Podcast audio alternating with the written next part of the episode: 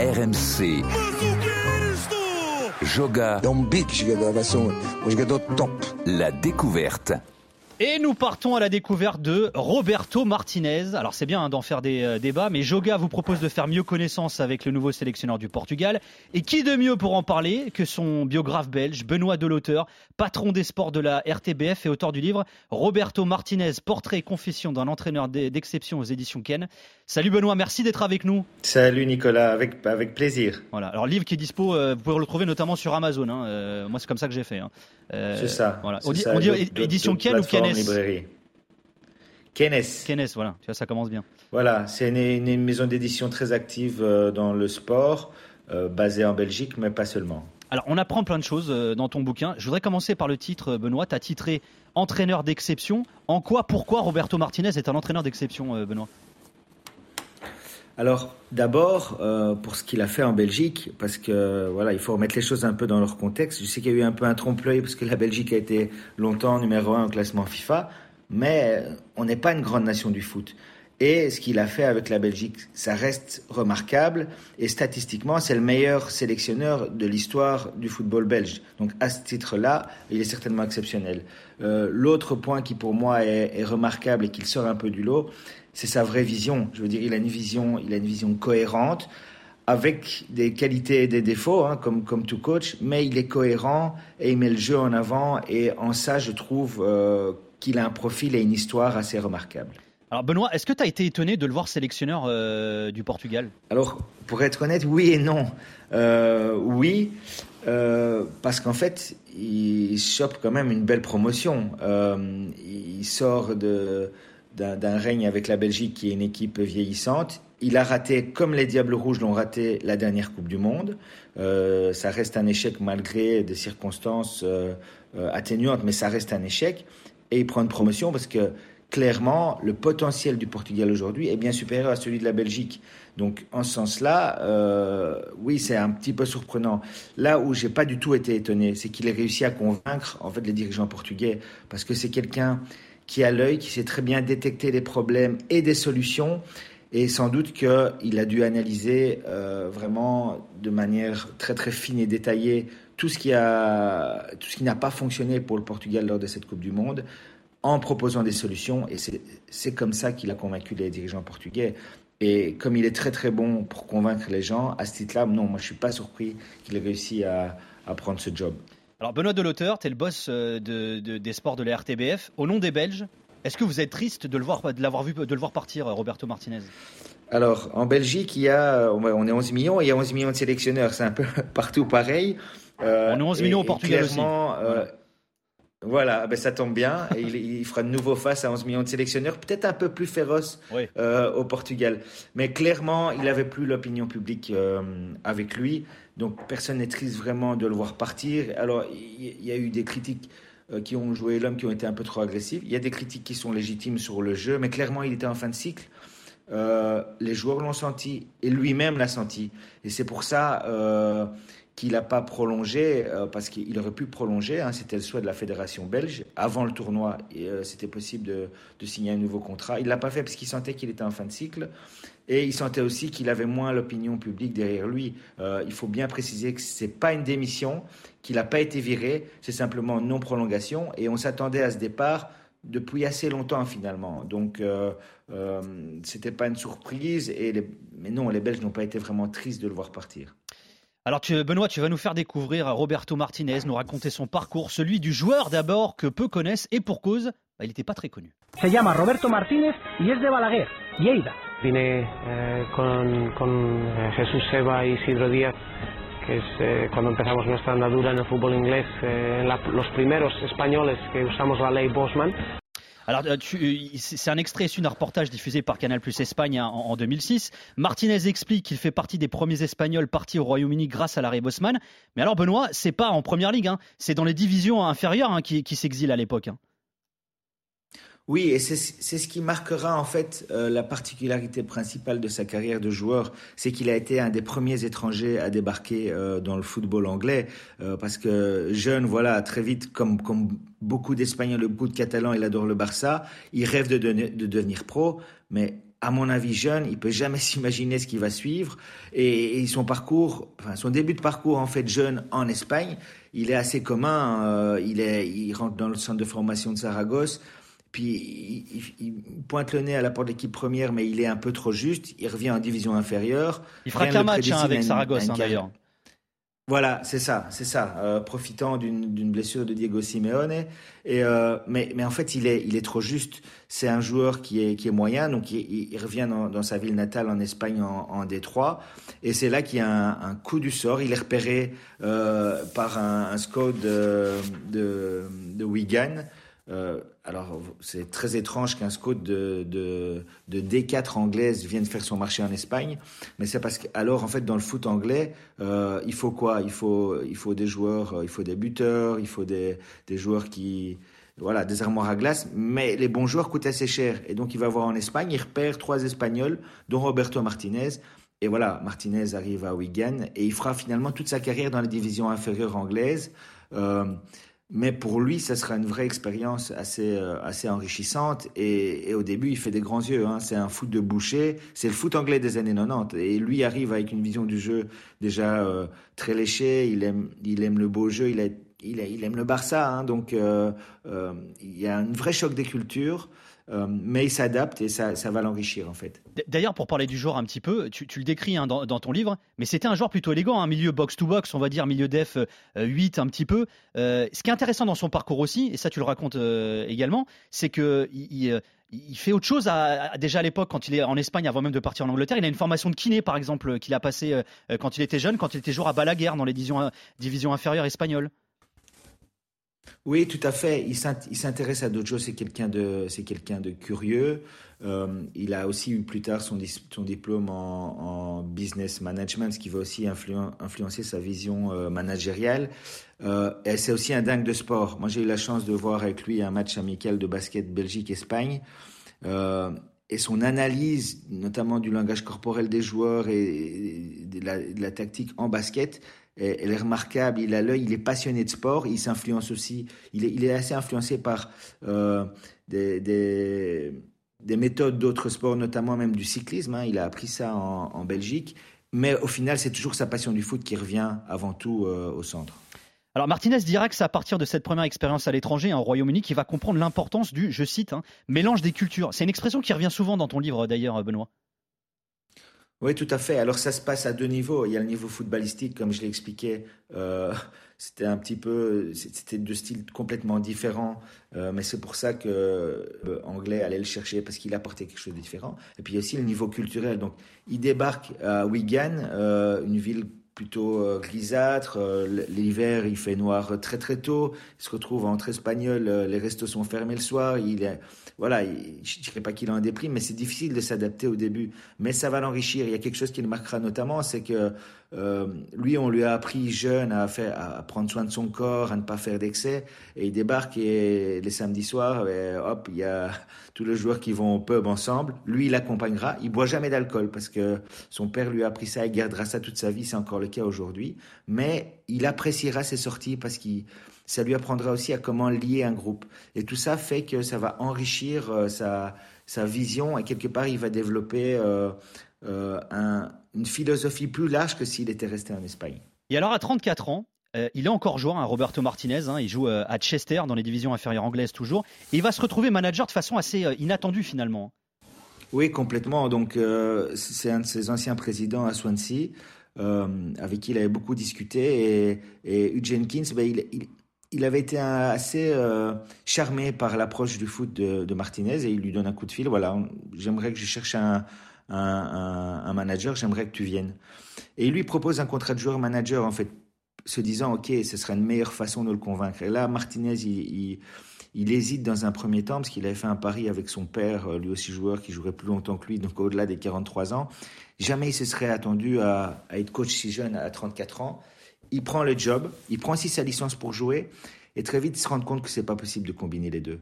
Parce que il le dit lui-même, quand on est sur le terrain, il faut pouvoir avoir toute son attention et donner tout son cœur dans les efforts pour aider les équipiers et ne pas penser à la tactique. Et donc finalement, il aura sa licence de joueur, mais plus jamais il ne jouera. Il va tout de suite euh, euh, switcher et prendre le costume d'entraîneur euh, à 100%. Et alors ce qui est fou, c'est qu'à peine démarre-t-il comme entraîneur, il est en Ligue 1 hein, avec Swansea en, Détroit anglaise, et déjà, alors il fait, il fait parler de lui, on parle même de lui à Manchester United. Oui, son nom circule pour l'adjoint de, de Ferguson, et en fait, très rapidement, on voit que sa carrière de coach sera très différente euh, de celle qu'il a eue comme joueur, parce qu'il sort du lot. Euh, et, au, fil, au fil de sa progression, ben, il sera convoité, il va aller à, Wigan. Euh, là, il gagnera une Coupe d'Angleterre, même si la même année, c'est le grand paradoxe de cette belle année-là dans, dans, dans, sa carrière, ben, il descendra en, en, D2.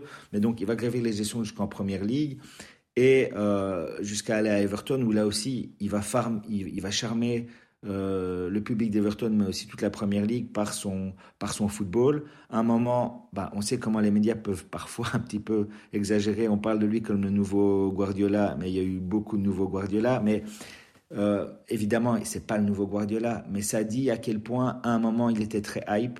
Euh, surtout au moment de signer à Everton en 2013. Et alors, on, avait, on avait touché le sujet tout à l'heure, on disait qu'il avait il a un diplôme de kiné qu'il avait passé quand il était encore joueur en Espagne. Euh, il fait parler de lui déjà en Angleterre quand il commence à entraîner à Swansea, parce qu'il est aussi pundit, il est consultant télé euh, en Angleterre sur la Liga espagnole, qui commence à faire parler d'elle d'ailleurs en, Angleterre à l'époque aussi. Oui, oui, parce que voilà, il y a Beckham qui avait signé au Real Madrid, et ça, ça va vraiment aussi contribuer à sa, notoriété, parce que le public va découvrir à quel point euh, c'est quelqu'un qui, voit le football, qui voit des choses que le grand public ou même d'autres gens du milieu ne voient pas. Et ça va vraiment euh, contribuer à sa popularité, en fait. Maloney Ben Watson! It's Ben Watson for Wigan Athletic! They've surely won the FA Cup! For Dave Whelan, for Roberto Martinez! With the players yesterday, the first time that they played or they they imagine playing at Wembley when they were little children and you got the family supporting you just to one day arrive here and win the FA Cup.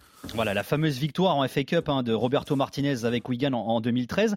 Il n'a pas un énorme palmarès hein, en tant qu'entraîneur. Il, a cette FA Cup de 2013. Il a une Ligue 1, une D4 anglaise avec Swansea en 2008.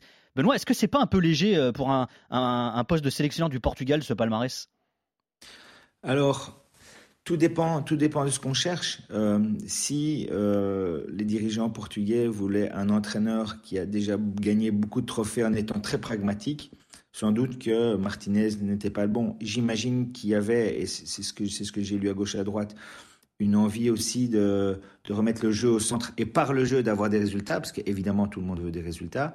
Alors je pense que c'est le bon profil et on, juge, je pense qu'on ne peut pas juger seulement un entraîneur à son palmarès parce que tout dépend du matériel qu'il a eu, euh, qu'il a eu en main. Je pense pas que euh, des équipes comme euh, Swansea, Wigan ou Everton étaient, étaient, capables de prendre un trophée. Il en a quand même pris un avec Wigan. Est-ce que la Belgique était capable de gagner un trophée? Sans doute que oui, mais je le rappelle, il faut prendre un peu de recul et se dire que ce 11 de la Belgique sur les années, on a eu des joueurs exceptionnels. Euh, mais il y a des postes où la qualité n'est pas la même. Euh, et c'est à ce titre-là que la Belgique n'est pas une grande nation du football. Et à ce titre, il a quand même réussi à faire progresser le football belge. Euh, comme il essayera de faire progresser le football portugais. Mais clairement, les attentes seront plus hautes aussi au Portugal. Donc, encore une fois, le, juge, ce, sera ce seront les résultats. Alors, c'est vrai qu'entre-temps, il y a eu forcément cette expérience de 6 ans en Belgique. Mais euh, en 2016, quand il débarque à la, place de Marc Wilmots en tant que T1, en tant que sélectionneur de, la Belgique, quelles ont été les réactions au pays? Alors elles ont été un peu semblables à ce qu'on peut entendre dans l'opinion publique portugaise aujourd'hui, c'est-à-dire que on était clairement surpris. alors les initiés, les connaisseurs de foot connaissaient euh, un peu Roberto Martinez, pas le grand public. Et l'accueil était assez, euh, je dirais, euh, assez, assez mitigé finalement. Mais il y a eu un effet de surprise. Et cet effet de surprise, c'est qu'au moins, il y avait là un choix moderne, parce qu'il faut, il faut savoir que la Belgique a toujours été très réfractaire à mettre des coachs étrangers. Hein. C'est seulement le deuxième coach étranger après Dick Advocat à avoir le poste dans l'ère dans l'ère moderne. Et on tournait souvent un petit peu euh, avec euh, avec les mêmes noms. Et donc quelque part c'était un choix moderne, euh, mais surprenant, c'est clair. Beaucoup ont, reproché souvent à Fernando Santos, le prédécesseur de, Martinez au Portugal, d'être un, résultatiste, de privilégier, privilégier la quête du résultat finalement au jeu. C'est quoi la vision, la philosophie de Roberto Martinez? À quoi les Portugais doivent s'attendre avec lui? Alors clairement à euh, un jeu attractif et de la possession. La possession pour Martinez, c'est la manière de, contrôler le rythme du match. Il, il, utilise souvent l'expression euh, défendre, euh, défendre avec la balle. Euh, c'est ça, c'est tant que vous avez le ballon, ben, l'adversaire l'a pas. Il a été très influencé, je l'ai dit, par le Barça de sa jeunesse. Par Cruyff notamment d'ailleurs, il adore Cruyff. Hein, tout à fait, tout à fait. Mais il a, il a été prendre plein d'influence là où le, il estimait voir euh, ce qui pouvait nourrir sa vision du jeu. Il, il a aussi pris des influences au, Real, mais effectivement, euh, sa plus grande influence, c'est sans doute Johan Cruyff. Le destin fait qu'il est devenu ami avec Jordi Cruyff. Il a d'abord été son adversaire dans la série de jeunes, mais il est vraiment devenu son ami euh, à l'époque où Jordi jouait à Manchester, parce que voilà, c'était des quelque part des latins qui se retrouvaient euh, dans la grisaille britannique. Et donc, encore aujourd'hui, c'est son, c'est son meilleur ami, ce qui lui a fait rencontrer Johan Cruyff. Et ils ont eu des discussions ensemble qui, qui l'ont beaucoup nourri. Donc, c'est vraiment c'est le jeu avant tout.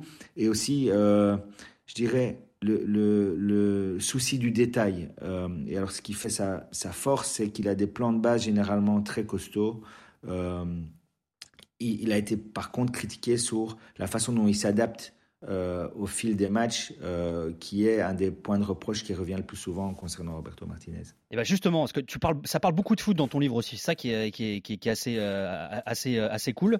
il aime dire, il l'a dit dans sa conf de présentation au Portugal, qu'il aime le football moderne, la flexibilité tactique. mais dans les faits, tactiquement, et ça c'est bien raconté dans ton livre aussi, il est plutôt conservateur, non, Roberto Martinez? Alors oui, tout à fait. et c'est là en fait que sur l'annonce en fait qui avait été postée sur LinkedIn par la fédération belge, hein, nous on fait pas les choses comme les autres en 2016, euh, il y avait plusieurs critères dont celui de la flexibilité tactique, parce que c'est un reproche qui avait été fait au sélectionneur précédent, Marc Wilmots, donc on voulait un coach flexible tactiquement. Et il se trouve que euh, Martinez s'est vendu comme quelqu'un de très flexible, et dans les faits, ça n'a pas été le cas il est, il est resté très fidèle euh, et même parfois collé à son 3-4, 3-4-2-1.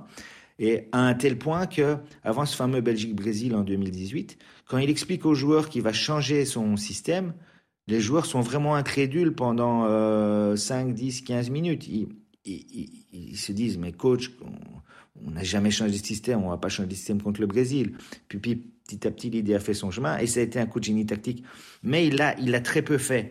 En tout cas, dans, la, dans le squelette de son système. Par contre, il y a beaucoup de petites variations qui sont moins perceptibles, je dirais, pour le grand public, mais qui vont faire que la position, la hauteur de position d'un tel ou tel joueur va varier. Mais sinon, c'est vraiment le 3-4-2-1, euh, c'est sa religion, avec beaucoup d'importance de ces deux joueurs euh, derrière l'attaquant de pointe qui sont les, pocket players, hein, ces deux joueurs de poche, poste occupé souvent par Eden Hazard euh, et Dries Mertens dans un premier temps, et puis parfois Kevin De Bruyne. Et ça, et ses relations aussi avec les ailiers, ça, va être des pions décisifs dans son, dans son schéma qui, il est vrai, euh, a peu changé au fil de ses six ans avec les Diables. Et alors, depuis 2018, en plus d'être sélectionneur, hein, il était aussi directeur technique hein, de, la Belgique. Euh, alors, tout à l'heure, tu le disais, hein, il a plein de facettes. Roberto Martinez, c'était un touche-à-tout déjà quand il était joueur. Mais je sais qu'il a beaucoup œuvré, notamment euh, à, ce niveau-là en Belgique, au-delà même de son, de son poste de sélectionneur. Tout à fait. Alors, euh, donc après 2018, on s'attendait effectivement à ce qu'il y ait des convoitises des joueurs. On s'attendait moins à ce que le directeur technique parte euh, pour prendre un gros chèque en, Chine. Et donc là, Martinez, il a levé la main en disant, ben moi, ça m'intéresse en fait de coupler ce poste de sélectionneur à un travail de fond avec la, fédération. Et euh, il a fait un travail assez remarquable euh, avec les jeunes notamment. Il a voulu essayer de protéger les jeunes qui, comme dans tous les, pays où il y a des viviers de talent, mais partent très très jeunes à l'étranger et parfois se perdent. Il a voulu hausser la compétitivité des, équipes espoirs qui jouaient entre elles. Maintenant, elles sont avec des, comme dans d'autres pays, elles sont avec d'autres clubs. Euh, il s'est dit aussi, soyons réalistes, il n'y a pas de style de, joueur belge, alors développons plusieurs profils. Et donc, il y a vraiment ce travail de fond qui a été euh, intéressant. Euh, le revers de la médaille, c'est qu'il a pris une influence énorme. il était directeur technique et sélectionneur, ce qui fait que quelque part, il était son propre patron. Et aujourd'hui, il y a un grand vide. Euh, à un tel point que ben, la fédération belge, elle cherche non pas un remplaçant, mais deux remplaçants, parce qu'elle cherche un directeur technique et un sélectionneur. Ça montre l'influence qu'il a prise. Euh, mais je trouve que l'erreur de la fédération belge, c'est de ne pas mettre assez en avant tout ce travail de fond que Martinez a fait euh, en tant que directeur technique, parce que ce travail-là, il n'est pas seulement, il n'est pas jugé sur, sur des résultats sportifs aléatoires, il est jugé sur le fond, et là, il y a eu, je vais dire, une vraie réussite. Mr. Martinez. oh, Your Majesty, I'm sorry. I didn't mean to. It is just a suggestion. But I know why you're here. It's devil time. Extrait de la campagne de com It's Devil Time réalisé par la Fédé royale euh, belge de foot avant le mondial 2022, mettant en scène le roi Philippe en personne et Roberto Martinez. D'ailleurs, c'est, je trouve c'est une idée de génie. Hein. C'est, vraiment génial ce qu'ils ont fait à ce niveau-là. On peut pas parler, Benoît de l'auteur de Roberto Martinez sans parler de sa communication. C'est un séducteur, un bon communicant, un beau parleur. Dit même de lui euh, Miralas euh, dans ton bouquin, Benoît. Alors c'est exactement ça. C'est un, c'est un homme charmant. Je veux dire, on peut discuter avec lui. Il est il est souriant, euh, il, est loquace. Et il a, en fait deux, attitudes, hein, de, comme il a, euh, il a, enfin, ce sourire, il va toujours le garder, mais alors en conférence de presse, là, il va être extrêmement prudent, euh, parce que ça hantise, en fait, c'est un petit peu l'école anglaise, ça hantise, c'est de, de révéler le moindre détail qui pourrait être utile à l'adversaire. Et donc, il va être prudent, il va, il va répondre à côté des questions. Alors, au début, c'est très frustrant comme journaliste, surtout qu'on venait d'un Mark Wilmot qui, lui, était sans filtre. Ah non, il était sans filtre, il est, et, donc on, on s'est adapté, parfois un peu frustrant, mais dans ces cas-là, euh, c'est aux journalistes suiveurs des Diables Rouges de, de, de, donner leur point de vue plutôt que celui de Martinez, parce qu'on sait qu'il ne va pas dire grand-chose. En revanche, en interview individuelle, euh, alors, il va toujours garder euh, cette, prudence, mais on pourra aller un peu plus sur le fond, euh, parler de sa philosophie. Et là, dans ces cas-là, euh, il y a des choses intéressantes qui sortent quand on connaît bien le personnage. Alors, dès son arrivée au Portugal, Roberto Martinez a déclaré qu'il allait tout faire pour apprendre le portugais le plus vite possible. Alors, c'est un détail, mais c'est une question que beaucoup se posent. Pourquoi en Belgique, il a toujours donné ses interviews en anglais? Mais quand il a dit ça à sa conférence de presse de présentation au Portugal, ça m'a rappelé exactement ce qu'il a dit en, ah. août 2016, parce qu'il a dit J'apprendrai les deux langues nationales. Euh, et il s'est peut-être senti un petit peu obligé de le dire. Et finalement, il les a apprises. Euh, il les a apprises, mais il les a jamais parlées. Euh, alors, il parle, franchement, il parle très bien français et il comprend très bien le français. Il comprend aussi un petit peu le néerlandais euh, sans le parler euh, vraiment. Et finalement, pourquoi il a continué en anglais? Parce que c'est un pays où il y a, encore des susceptibilités euh, communautaires. Et donc, pour rester au-dessus du lot, il a continué ses, sorties publiques en anglais. Et moi, je le comprends tout à fait. quelque part, il aurait été critiqué s'il s'était exprimé en français, langue, langue qu'il maîtrise, vu les racines latines. Moi, je comprends tout à fait qu'il ait fait ça. C'était pas c'était pas une volonté de c'était pas par fainéantise ou par euh, pour rester distant c'est vraiment une question politique vu le contexte belge et moi je suis assez sûr que très vite il va parler portugais euh, et, qu'il s'exprimera en portugais en conférence de presse là-bas. Cela dit, s'exprimer en espagnol, tout le monde comprend. Hein. Ça, a été, ça a été le cas notamment. Il y a une vraie similitude entre les deux langues. Euh, il y a un autre aspect qui est très intéressant dans, cette bio, euh, dans ta bio sur, sur Roberto Martinez, c'est l'importance de sa psychologie et de sa communication positive. Ça revient très souvent, ça aussi. Hein. Oui, tout à fait. Alors, ce qu'il fait en fait quand il a un nouveau joueur dans le groupe, c'est il dresse une espèce de, carte de, profil psychologique qui lui permet d'adapter. Euh, il va vraiment individualiser son approche. Euh, et il va aussi être très très positif, au point que, voilà, Everton, certains le surnommaient Roberto Positivo. Ça peut surprendre, mais quelque part, c'est une technique de management de base. Il va très très rarement pointer quelqu'un du doigt euh, publiquement. Il va le faire, il va le faire individuellement. Du coup, c'est gueulante devant le vestiaire, elles sont rares. Ça peut arriver quand ils sentent que le groupe a besoin d'être secoué dans son ensemble, mais elles sont assez rares. Et en fait, il a une approche assez moderne du, du management et je pense qu'il ferait sans doute un bon euh, manager dans le monde de l'entreprise parce qu'il a les codes. Euh, on n'est plus dans le management euh, à l'ancienne du patron qui tape sur la table et qui engueule ses employés. Il y a une psychologie fine pour arriver à des résultats et aussi protéger son équipe. Et il a tendance à faire confiance à ses, à ses collaborateurs. Et dans ce sens-là, il est assez moderne. Alors cela dit, la communication et l'approche de Roberto Martinez sont pas toujours bien perçues, y compris par certains joueurs. En 2018, l'Espagnol n'emmène pas Rajan Angolan au mondial et le joueur, il en garde un goût amer, extrait d'une longue interview livrée par le médian d'Anvers à la RTBF en 2022. Est-ce que les entraîneurs, ils ne préfèrent pas avoir dans leur groupe des joueurs qui sont comme des numéros, très faciles à contrôler Ouais, Martinez, il est comme ça. Oui Ah oui, sans motif, j'étais pas en équipe nationale parce qu'il voulait que des comme les, les anges, comme tu dis. Les anges. Les anges. Il voulait que des, des hommes comme ça. Alors Benoît, il y a la communication vers l'extérieur, il y a celle dans le vestiaire aussi. Est-ce qu'il a du mal à se faire comprendre Roberto Martinez parfois? Il est comment avec ses joueurs?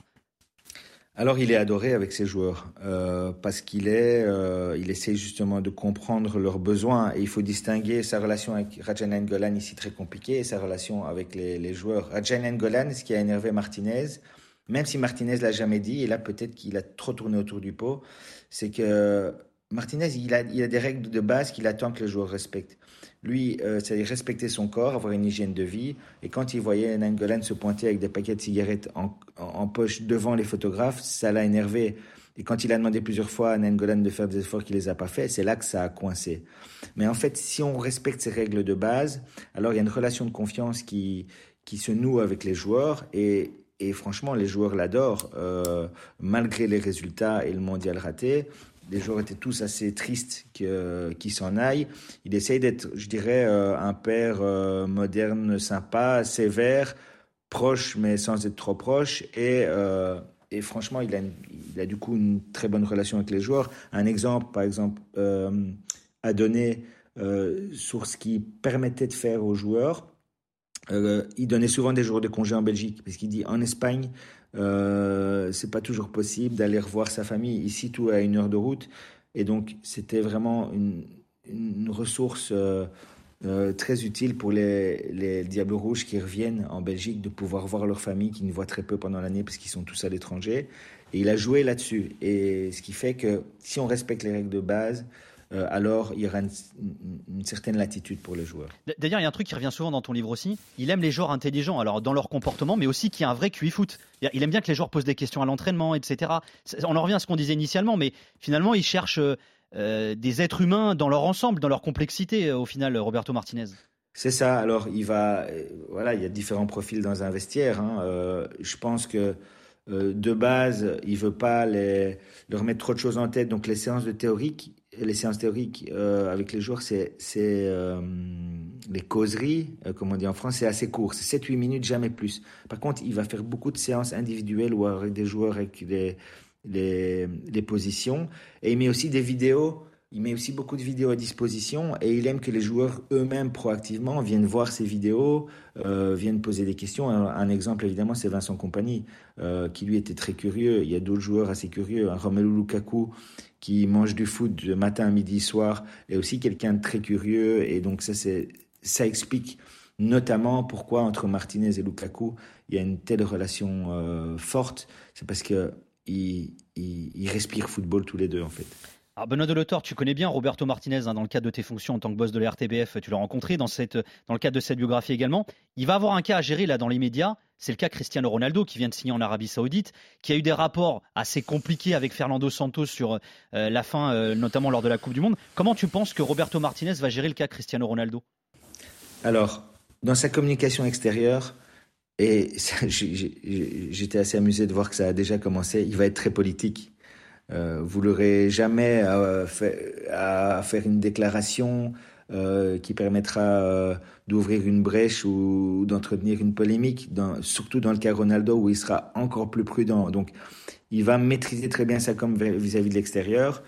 Pour le reste, euh, ça sera l'interne et je pense que le, plus important, ce sera le contenu de la conversation entre Martinez et, Ronaldo lui-même.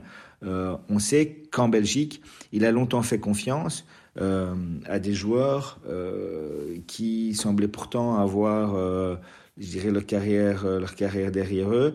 Il a aussi repris des joueurs qui étaient notamment dans le championnat chinois. C'est arrivé à, à Witzel, à Carrasco. Ça n'a pas, ça l'a pas empêché de reprendre. Il a repris Alderweireld alors qu'il était dans le championnat qatari. Ce sont des indications, mais encore une fois, on peut pas présager de ce qui se passera.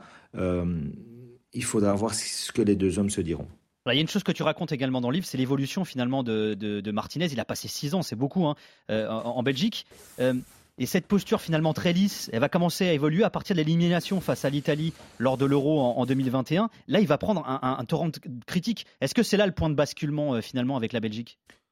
Oui, je dirais que c'est un premier euh, déclic euh, négatif et il y, a des, signes qui ne trompent pas. pendant ces cinq premières années, il a jamais dit un mot sur l'arbitrage, toujours resté euh, le gentleman qu'il est euh, vis-à-vis du corps arbitral. Et là, il a commencé un peu à critiquer euh, l'arbitrage. C'était le cas aussi en Nations League, après la défaite contre la France et l'Italie. Et ce sont, ça a été des petits signes du, fin de cycle. Et, en fait, ce qui l'irrite le plus, ce qui l'a irrité le plus sur sa fin de période, c'est qu'il trouvait qu'on attendait trop de la Belgique. et, et de, voir voilà, il comprenait pas pourquoi le public belge, au lieu de toujours critiquer, euh, préférait pas profiter de cette génération et des matchs et, des nombreuses victoires et du jeu. Et ça, ça l'a, frustré. Et ça explique certainement pourquoi euh, bah, il n'a pas, pas voulu rester prolongé. Mais c'est quelqu'un de malin. Il a senti qu'il était en fin de cycle et donc il allait certainement pas s'obstiner à rester.